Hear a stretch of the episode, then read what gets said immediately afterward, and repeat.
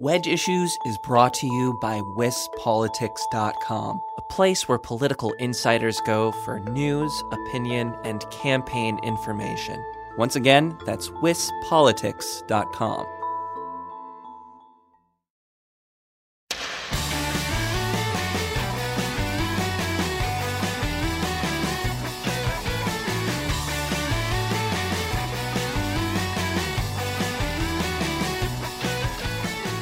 Brian Steil was born and raised in Janesville, Wisconsin, the same town House Speaker Paul Ryan calls home. When Ryan decided to retire from Congress after two decades representing Wisconsin's first congressional district, he endorsed Brian Steil for the seat. I'm Jessie Opoien, and this is Wedge Issues, a Cap Times podcast about the twenty eighteen elections in Wisconsin. I sat down this week with, you guessed it, Brian Steil, and we talked about his background as an attorney for manufacturing companies, the lessons learned in the manufacturing industry he says he would take to Washington, his experience as a regent for the University of Wisconsin system, and some of his favorite things about living in Wisconsin.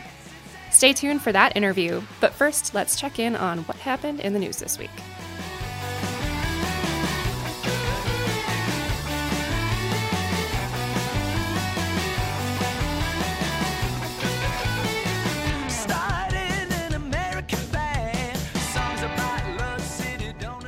Welcome back to Wedge Issues, Eric Lawrence. It's been a while. It really has. I've missed you. I've missed you. I've missed this. I it's think our. To... I hope our listeners missed you too. I, I hope they're happy to have you back. Oh, I hope so too. Let me know if you get any angry emails. Yeah. Stuff. Um, thirty-three days by my count until Election Day. Oh, thank goodness. Yeah, so close and yet so far away. I keep saying that, but it's true. Well, as Election Day draws ever closer, let's take a look back at the news that happened this week. There was um, news that happened. There was news that happened.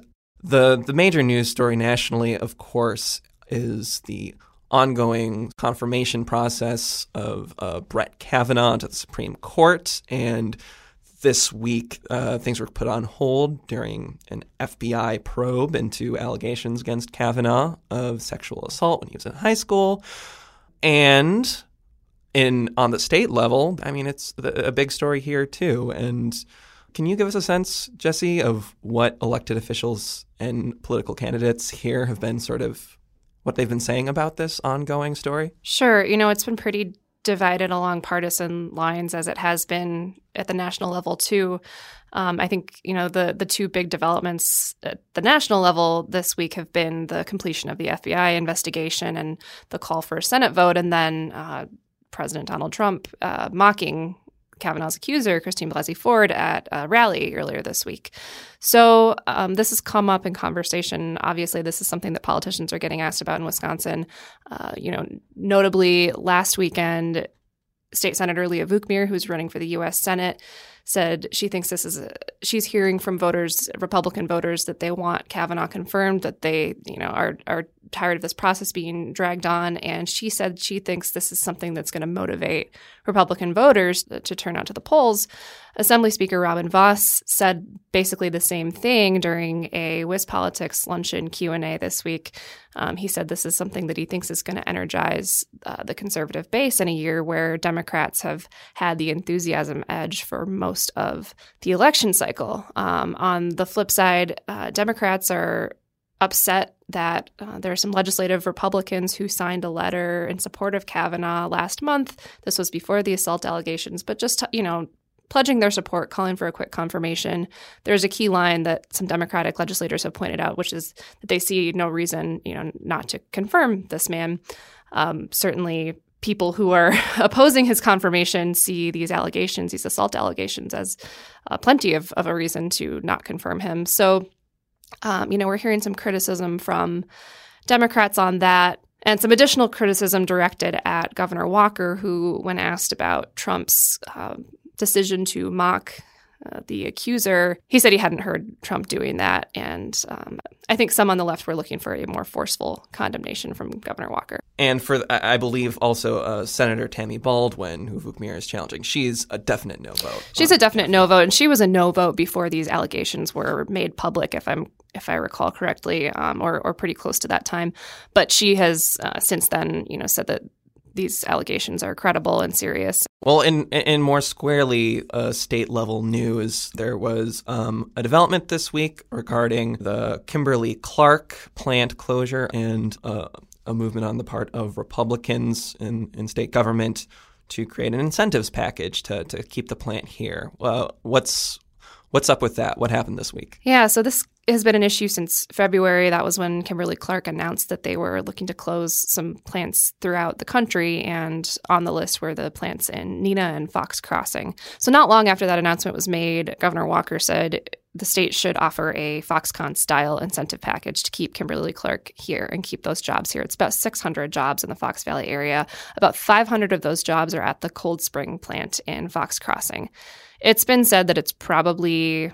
There's probably no way around closing the Neenah plant, which is about one hundred jobs, but there's still talk, and Kimberly-Clark has delayed its decision to close the Cold Spring plant in Fox Crossing while they await a decision from the state uh, in terms of passing some sort of incentive package. So the Assembly passed this package back in February, but the Senate never took it up. There have not, up until this point, been enough votes in the Senate for this to pass. It would appear that it still could not pass the Senate without votes from Democrats, and it's not clear if it has those right now. So the latest news on this is that the Senate and Assembly have agreed to call an extraordinary session, and they've called that session for November twelfth. That is a week after the election. And uh, the, the thought is that the Senate will take up the Assembly version of the bill. Um, it's possible that some changes to the bill would have to be made. That could either be done by the Senate and then send, send it back to the Assembly, or it could be done by Governor Walker vetoing uh, some language in it. Um, it's also possible that it won't require changes, although I think the consensus is at this point is that it might. Throughout the course of the discussions on, on this extraordinary session, it has come up that they could take up other bills. Speaker Robin Voss mentioned taking up a bill to uh, require coverage for pre-existing conditions from insurers. That's another bill that the Assembly passed, but the Senate did not take up. Both Speaker Voss and, and Senate Majority Leader Scott Fitzgerald have said they're open to talking about other bills, but they haven't said really what those bills might be, and it's not clear what that session's going to look like at this point. It's still not clear whether that Kimberly-Clark package actually has the votes. All right, looking forward to, to hearing your interview with Brian Steil. Thanks. It's good talking with you, Eric. Good talking with you as always. Good to be back.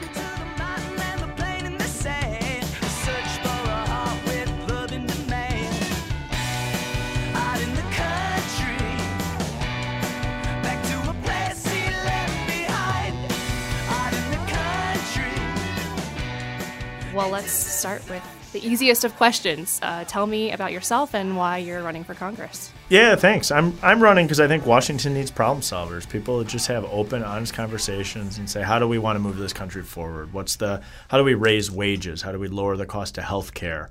You know, how do we make our communities safer? How do we f- provide affordable, accessible education uh, to students so they can take advantage of kind of these jobs of the future uh, that we're seeing more and more of, and how do we fill that skills gap? Uh, my background, manufacturing. So I've worked in the manufacturing sector for the last ten years. I uh, worked at uh, local manufacturing companies uh, in Rock County.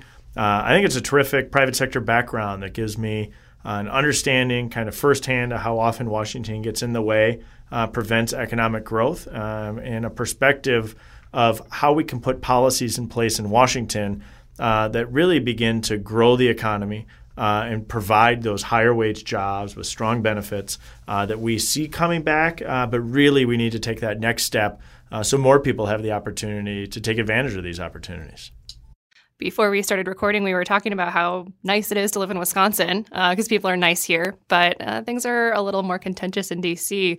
Do you really want to go deal with that when you could just be hanging out here in Wisconsin? Well, you know, that's a great question.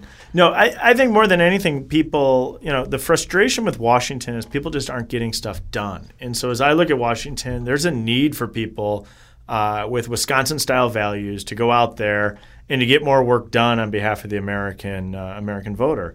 And so, you know, being born and raised and living here, like you said, people are friendly. We were joking earlier, you know, if you go up to Lambeau Field and you go to a Packer game and you sit next to somebody that's not a Packers fan, uh, usually you say, welcome to Wisconsin, you know, welcome to Lambeau Field. And you can disagree without being disagreeable. And so that's the that's why we live here, right? We love to be able to go out, have conversations. You turn on your cable T V. Uh, you turn on cable news. You'd think everybody's at each other's necks. You walk out. You have conversations with people. O- overall, people are really pleasant, wonderful people, having good conversations. Uh, they can disagree without being disagreeable, and we need more of that uh, mentality, more problem-solving, focused, how do we get stuff done attitude. Uh, and if we do that, we're actually just going to get more done in Washington on behalf of the American people. Uh, you were born and, and raised in Janesville, right? Yeah. How did that upbringing shape you in terms of uh, where you are in life now and how you would represent the district? So I look at uh, my upbringing in Janesville, and it really shaped my worldview in many ways. I mean, Janesville is a you know, manufacturing-first city, uh, blue-collar city. Went to uh, public high school there. Um, you know, went through a process where you know you worked with everybody. You didn't care about people's backgrounds. You didn't think about you know all the noise that's out there. It was a safe community to grow up in. You'd bike to school. Uh, you'd hang out with your uh, with your buddies. Uh, you know, playing flag football or playing, you know, tackle football, um, and just having a great time. And you realize the opportunities that are there. And then maybe the story of Janesville also, though, right, is, you know, about ten years ago, uh, you know, nine, ten years ago, uh, we lost the General Motors plant. And the town really fell on tough times. And so as you saw in the, uh, in the whole state, but in particular uh, in my hometown, unemployment went up uh, in Janesville uh, approaching thirteen percent. Uh, five to six thousand people in that greater area lost their jobs, um, and it was kind of down and out. And there was a real choice to be had um, as to how uh, the, the city we were going to rebound. And the choice was that answers were going to be provided by Madison at the state capitol, and or in Washington D C, or the answers resided locally in our home communities and civic organization, churches, individual liberty. Um, and as a city, I think we made the real clear choice that the answer resided. Uh, not in Washington D C's cookie cutter uh, approach, but in in uh, in our home communities and civic organizations. And so I think what we saw is the uh, the business community, uh, the workers, uh, our civic organizations coming together to figure out how do we grow this economy to get these jobs uh, back. And the road, we're not all the way to the, where we need to be. So let's not get ahead of ourselves. But if you look at where we're today versus where we were. But, you know, eight, nine, ten years ago, it's pretty uh, dr- dramatic and remarkable how far we've come. Uh, when you see, as you're driving into Janesville now, you'll see billboards that say now hiring, you know, fifteen dollars an hour uh, with benefits. And we need to see more of that. And we need to get individuals the skills that they need to be able to take advantage of some of these jobs uh, and then to move folks up uh, the uh, the wage ladder. Uh, so that there's more family-sustaining jobs in our communities. The first district has, for almost twenty years, been represented by Paul Ryan. It's the two are basically synonymous at this point.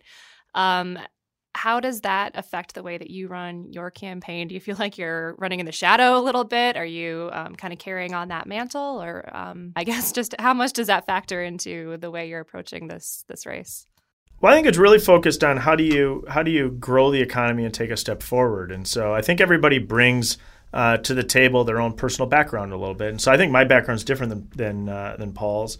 Uh, you know, I've worked in the, the private sector, uh, manufacturing in particular, for the last ten years. I bring that to the table. I've served on the you know, I serve on the University of Wisconsin Board of Regents. I've been there for two and a half years, uh, focused in on education policy. How do we provide affordable, high-quality education? Uh, so I bring the education piece to the puzzle. And so I think my background sets me up well to be effective day one uh, in Congress if given that opportunity uh, to represent Southeast Wisconsin. And so I think everybody brings to the table a little bit of their own background. I think my background uh, is unique to myself, but I think it's also uh, set me up with the right tools uh, to be effective uh, if given that opportunity. How do you see, uh, if you were to describe the first congressional district to someone not from Wisconsin and, and or even someone from a different part of Wisconsin, how would you do that? I'd explain, if you were from Wisconsin, I'd say the first congressional district looks a lot like Wisconsin. We have uh, cities like Racine and Kenosha and Janesville that are you know Democratic-leaning areas, blue-collar, hardworking people. Uh, we have rural areas uh, with farms. Uh, we have tourist areas uh, with lakes. Uh, and you pick up the uh, the southern portions of Milwaukee County, Franklin, Oak Creek, uh, Hales Corners, Greendale, and you look at the cross-section of the first district. It really looks like a cross-section of the state of Wisconsin. Yeah. Uh, that's not the case in probably all the districts in Wisconsin. I think Wisconsin is probably the most representative of what Wisconsin looks like. Uh, and in part, that's why this election is going to be a challenging election. It looks a lot like Wisconsin. This is not a, uh, a heavily uh, Democratic or heavily Republican seat. This is a seat that's up the middle. Um, you know, I think it, it leans center right, but you know, it's you got to go out there and you got to work and you got to meet people and you got to have those conversations, and that's what I'm doing day in and day out. I think the first district looks a lot like a cross section of the state of Wisconsin. Yeah, uh, I know. I know you've been asked about this in other interviews, but you you mentioned yeah, you it is a challenging district because Wisconsin can go any direction any year. Uh, what does it feel like running as a Republican amid a year when everyone's talking about a blue wave? Yeah, the blue the blue wave conversation, I say all the more reason to run. So you know, I believe in some of these strong convictions that you know less government will drive growth forward, that decisions are best made locally. Um, and so there's a real reason to run to advance those uh, those views and beliefs. When I'm out there talking to people, there's a real optimism uh, that's out there about the economic growth we're starting to see and about where we this Uh, economic wave could take us to if we if we continue the economic policies and if we put more economic policies in place that drive the growth forward. At the same time, there's a lot of frustration with the noise uh, and the dysfunction in Washington. And so I think bringing to the table a private sector background, uh, working in manufacturing, Uh, having experience working in education, serving on the University of Wisconsin Board of Regents, is really a great background to say, look, I agree with you. The dysfunction in Washington is frustrating. Um, it it doesn't get more done. It gets less done, and it's not what we need. And so as I look at it, you know, that frustration matches up with my frustration, and I think I bring a skill set to the table to be able to positively add to that conversation in Washington to get more work done and less focused on the partisan bickering and folks who want to make a name for themselves on cable T V rather than working in the trenches to get policy work done on behalf of the American people. You mentioned your manufacturing background, um, which has been the majority of your, your private sector career. What have you learned from that industry, and how, what do you take from that to Washington? The biggest thing I've learned uh, in a manufacturing background is how to solve problems, and to do that with a collection of people from all different backgrounds. And so, you know, I'll, I'll you, you go. I work at uh, Charter Indianax. That's a plastics manufacturing company. And if a line broke down, you'd pull together a team of people and you'd say, okay, how are we going to solve this problem? How are we going to do it quickly? You don't worry about who gets credit for solving the problem. You don't worry Uh, about which idea you use. You say, how are we going to actually go ahead and solve this problem immediately to get the line up and running, because we got to serve our customers. In Washington, the customer is the American voter. And you got to go out there with the mindset of, how do we get this thing up and running again as quickly as possible to start getting work product done on behalf of the customer, the American voter. Your opponent likes to needle you for the fact that you worked in manufacturing but weren't a manufacturer. Do you think that matters?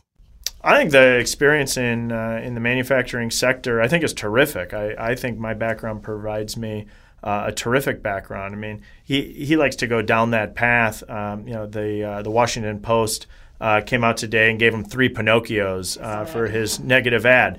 And so I think that's what people are frustrated. Typical politicians running false negative attacks, getting three Pinocchios, uh, whatever that is, right? I mean, it's like that yeah. tells you how misleading and misdirectional uh, his ad is. And so that's what's frustrating. People want to have a conversation about the issues. Let's talk about the issues. That's why as soon as I was successful coming out of the primary, I challenged them to debates. Let's have a conversation about the issues that are going to affect people's lives. Let's stop this false name calling. Uh, and let's get back to the table and try to uh, have a conversation about where we want to move the country and how we want to move it forward. So when the two of you are on that debate stage, what do you think are going to be the biggest contrasts for voters to see in, in that conversation? I think you're going to see one after the other pocketbook issues, and you're going to see a great uh, distinction between our two policy positions. He supports a government takeover of healthcare. That's Uh, that's by most accounts a thirty-two trillion dollars program. It would end Medicare as we know it. Uh, it would make illegal private insurance plans that people hold today. I believe in a stark contrast from that. I think we need to lower the cost of healthcare and improve quality, and do that by putting patients and doctors at the center of the decision-making process, not put the government at the center of the decision-making process. Uh, I think you'll see a dichotomy on taxes. He supports raising taxes. I believe that the tax reforms that went through uh, have led uh, in large part to some of the economic growth we're seeing today.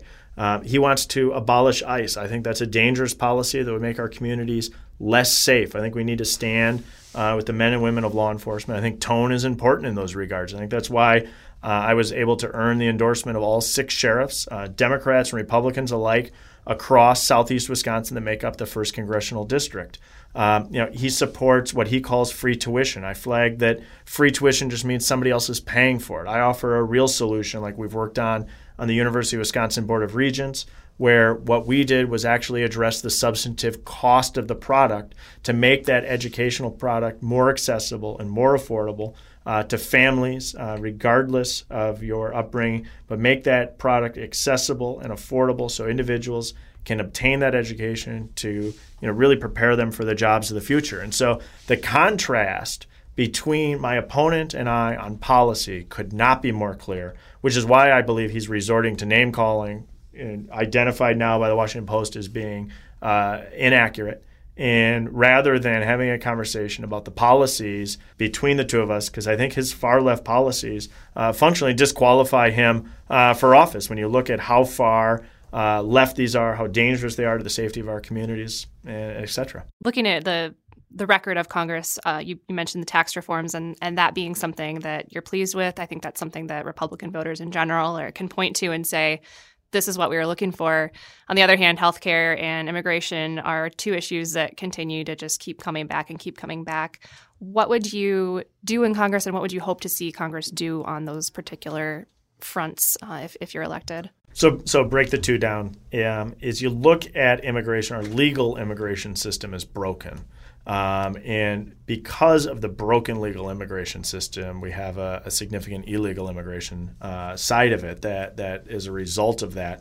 And so I think what we need to do is, step one, you need to secure the border. Uh, and then step two is, on the other side of that, have a really uh, a hard look at our legal immigration system. And in particular, what, I, what I've advocated for Um, is our legal immigration system needs to be tied to our workforce needs, such that individuals who come to the United States are able to step in day one uh, and have, you know, solid jobs that add value uh, into uh, the United States out of the gates. And that's that's one of the core aspects, I think, that isn't uh, prioritized uh, in a sufficient way in our current Uh, immigration system. It would add a lot of value to society as a whole by bringing in individuals that immediately fill into uh, our nation's workforce needs. Um, two is the healthcare question. Is I look at healthcare, and I think we touched on this a little earlier, the contrast between my opponent and I couldn't be more clear. So he advocates a government takeover of healthcare, uh, where the government is the priority on decision making. So you know, your current uh, healthcare plan, if you are provided by your employer, uh, would be illegal. It would destabilize uh, Medicare. It's a thirty-two trillion dollars program. To scope how you would pay for that, just to scope what that means, you would have to double, double all income and corporate taxes to pay for the plan advocated by my opponent. On the alternative, if you put forth a patient and doctor-centered approach, you can lower the cost of care and improve quality. And so an example of that would be utilizing H S A. So maybe an example uh, of where that is. So when I was a student uh, here at the University of Wisconsin, um, I had my own uh, health insurance plan. It was a high-deductible plan. Uh, and so for the first time ever, I was in control of my healthcare dollars and had to make healthcare decisions on my own behalf. I'm a pretty healthy guy, so I'll use an example of me going to shop for a dentist. And so I went to the dentist I used my whole life and said, oh, now I'm going to pay out of pocket. And so I'd like to know what a teeth cleaning and an x-ray would cost. I've done That's all I need. That's what I've done every year.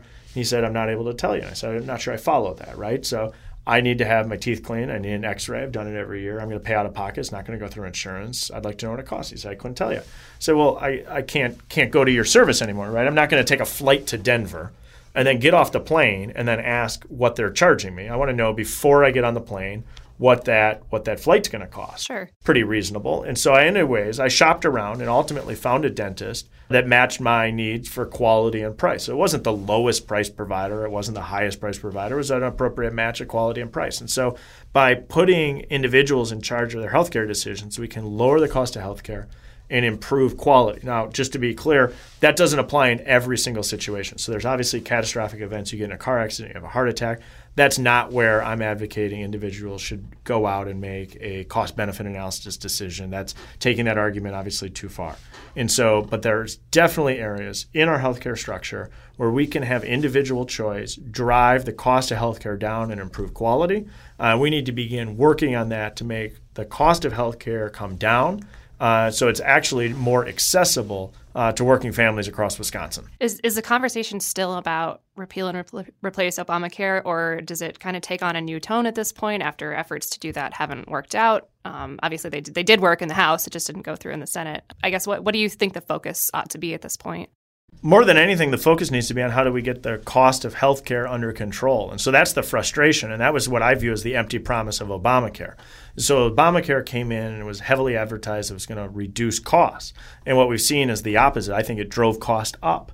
And so what we need to stay focused on is, okay, Obamacare drove the cost of health care up.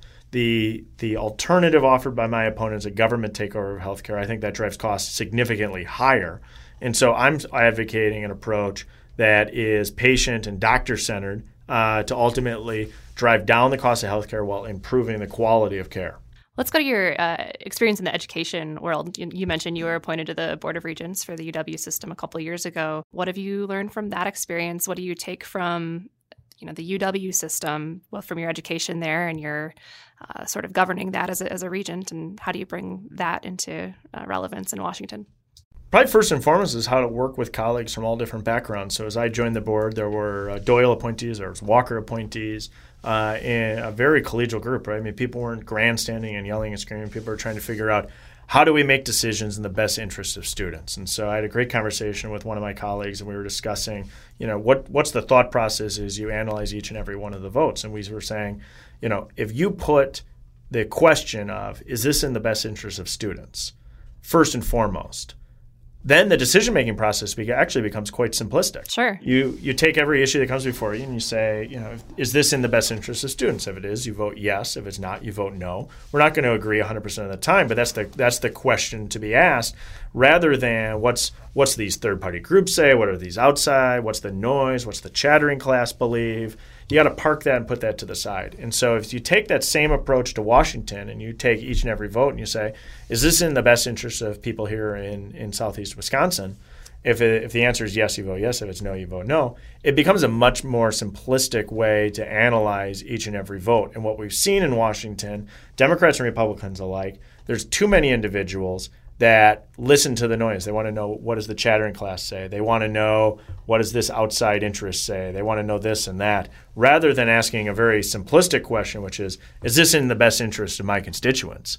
Uh, and if you ask that question, you always say, I'll do what's in the best interest of Wisconsin, first and foremost. One, you'll have a much more collegial operation as to how the decision-making process goes, because if you disagree with someone, you can have that conversation openly and honestly as to why you disagree. But two, you'll actually get more work done on behalf of the American people, and that's actually and and that's at its core what we're trying to accomplish. Before you even entered the race, the first congressional district was going to be a subject of national attention, and probably it was even more so before you entered the race, because it was – Uh, Democrats trying to take out the Speaker of the House. That's not the case anymore, but you've got the the national celebrity of the Iron Stash and the lingering interests of, of this still being Paul Ryan's old district. How has the nationalization of this race affected the way you approach things? Has it affected it? I don't think there's a big difference by the national spotlight uh, on this race. I think it Uh, it just brightens everything up a little bit, but you still operate the same way. I mean, it's still the same conversations you're having with individuals every day. I think on the on the other side, you see a little bit of a liberals who's who uh, coming into the district. So Bernie Sanders uh, was in Janesville campaigning against me. New York City Mayor Bill de Blasio uh, was in Kenosha a few weeks ago. Uh, you know, Gwyneth Paltrow's in on this race, right? I mean, Nancy right. Pelosi uh, was in Milwaukee. So the attention on the on the left, fine, fair enough. Uh, but that just makes me work all the harder. Uh, and so it's, you know, pedal to the metal. Let's get this done. I'm out there at every community event I can get myself to. Uh, I'm going to a, a high school football game tonight to uh, go out and talk to voters and shake hands. Uh, and it's, so it's one after the other uh, of items that I'm out there doing. Uh, and it's great. I've really enjoyed it. It's a great conversation with people. Um, and so maybe the spotlight's a little brighter on this race than others, maybe not. Uh, but I don't think it has a big impact other than you just got to work your tail off. But I'd be doing that either way. Sure. Yeah, this is this is a challenge. Maybe maybe an uphill battle, maybe not. It's, you know, money versus the leanings of the district. You you never know how it's going to shake out. Um, I'm wondering if, if there's been a time in your life before this where you've had sort of a significant obstacle that you've fought through or overcome that you can kind of bring to the way that you're approaching this race. Yeah, you know, I think more than anything, I just throughout my life, I've liked to like to think that uh, I'll work my tail off. And so, you know, I, I always say when I was growing up, you know, your, my parents always say you got to get your homework done. And so that that's true as a kid, but it's also true as an adult. Sure. That, you know, if you are willing to work hard and you're willing to be the one that at night is, you know, sitting there and reading the papers and getting ready for the next day, you're going to be the one that's one step ahead. And so as I look to Washington, same idea. You know, some people are reading these policies and putting in the time and putting in the thought and trying to make uh, the you know our country a better place and trying to advance those policies. It's the one that does their homework, uh, that sits down and works hard, that's going to be able to excel. Um, and sometimes you see individuals that don't do that, uh, that grandstand, they like to be on cable T V talking about the issues but aren't really doing the homework. Uh, that are far less impactful when it actually comes to getting policies done.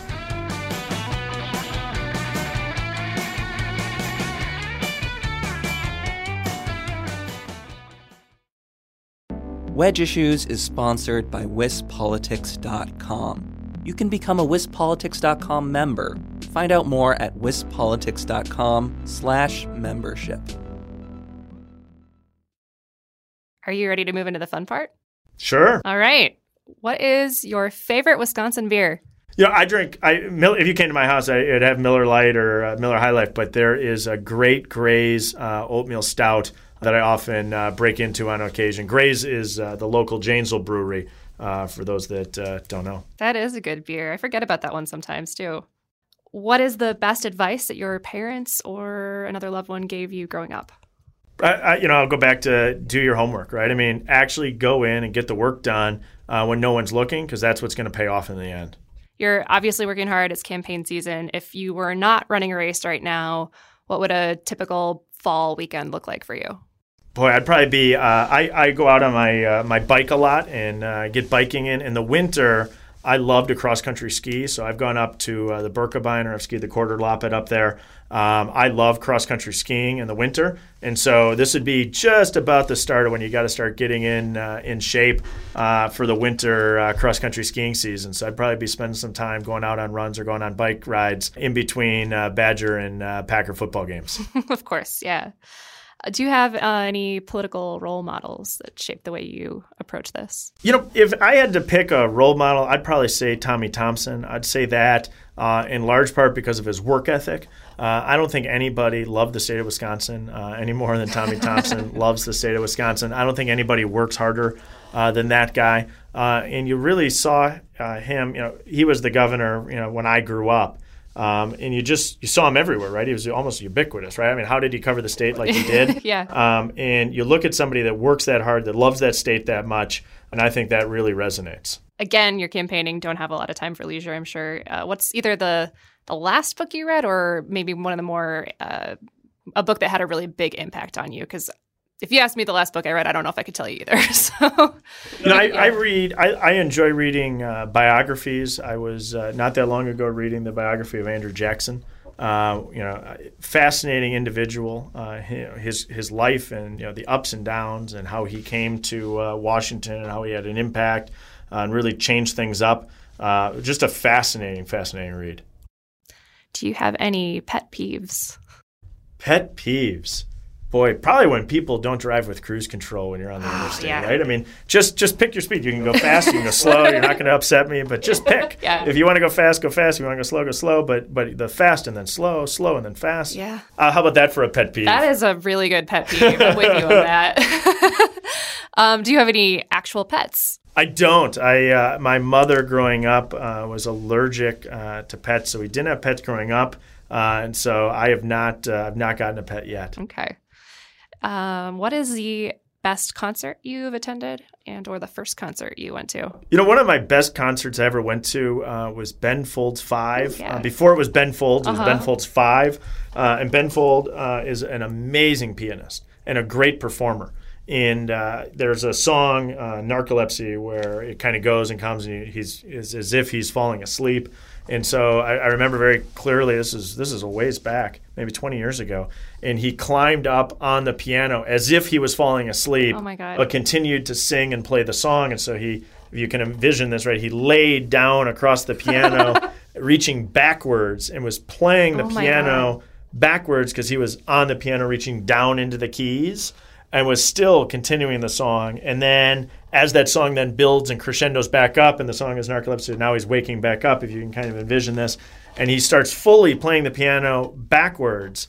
And you could look at the skill set. I thought I, I, I tried uh, to play piano for years as a kid. Uh, I can't even fathom playing it backwards. And you realize the skill set that that individual had to be singing, to be functionally acting, uh, and to be playing the piano backwards uh, was unbelievable. If, if he did it, I'd go to another concert from that guy. That is so cool. Yeah.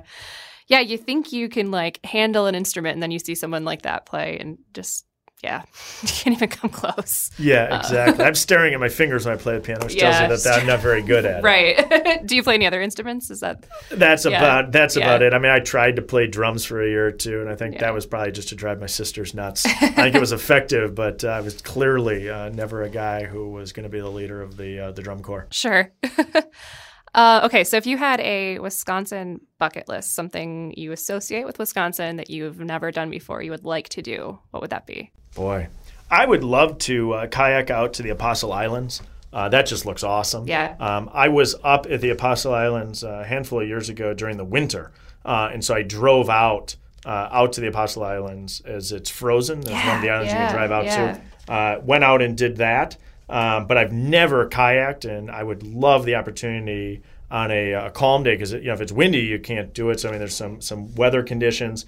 I'd love to go out to uh, Wisconsin's only uh, national park, yeah. out at the uh, the Apostle Island National Park. That would be very cool. Uh, are you ready for your last lightning round question? We got one more. Let's do it. All right. What's your favorite Wisconsin cheese? I, I'd probably go with an aged cheddar. Uh, there's a Hook's Creamery that you can get around here. You can get it in Janesville. I know you can get it up in Madison. Mm-hmm. Um, Hook's has an awesome aged cheddar. Um, it's just how do you not go with a solid cheddar? And I'll take it one step further and go with Hook's aged cheddar.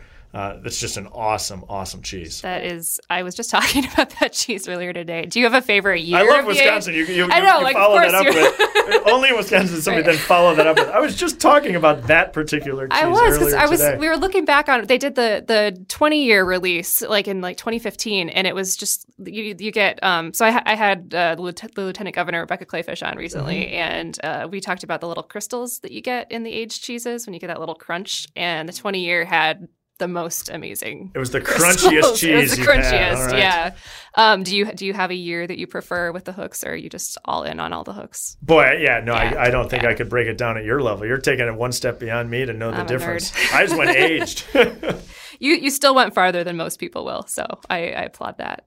Um, well, I will let you wrap us up with any closing message. You can ask for votes, make your last sell, whatever you want to do. Yeah, to your listeners in Southeast Wisconsin, I mean, this is going to be a, a tough election. A lot's at stake. I'd be, uh, I'd love to earn the trust and confidence uh, and the vote of those listening from Southeast Wisconsin. Uh, this election, there's a lot at stake, and you know, I hope individuals really take the time and study uh, the candidates. Obviously, folks listening to this podcast are probably educated on the issues. They're interested in it, and there's a lot at stake. And um, you know, we're working our tails off uh, every day to earn the trust and confidence of the voters, and going to continue to do that all the way through November sixth. I like my music soft and sweet, just like the girls I like to meet. And since my heart still likes to beat, I'm coming home. Thank you for listening to Wedge Issues. Our theme music is Oh Wisconsin by Loxley. We'll be back every Friday with new episodes, so make sure you're subscribed on iTunes or wherever you get your podcasts. And if you like the show, you can leave a rating or a review. You can do that if you don't like it too, but it's less fun for me. If you have any feedback or suggestions, you can find me on Twitter at Jessie Opie, J E S S I E O P I E, or you can email me at J O P O I E N at madison dot com. When you're all caught up on Wedge Issues, you can check out some other Cap Times podcasts like The Corner Table and The Mad Splainers. We'll be back next week. We'll see you then.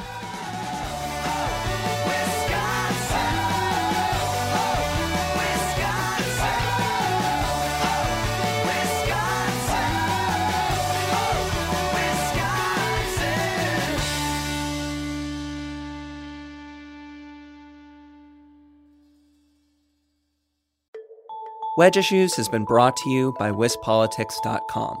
There are plenty of benefits to becoming a member. You can go to WisPolitics dot com slash membership to find out more.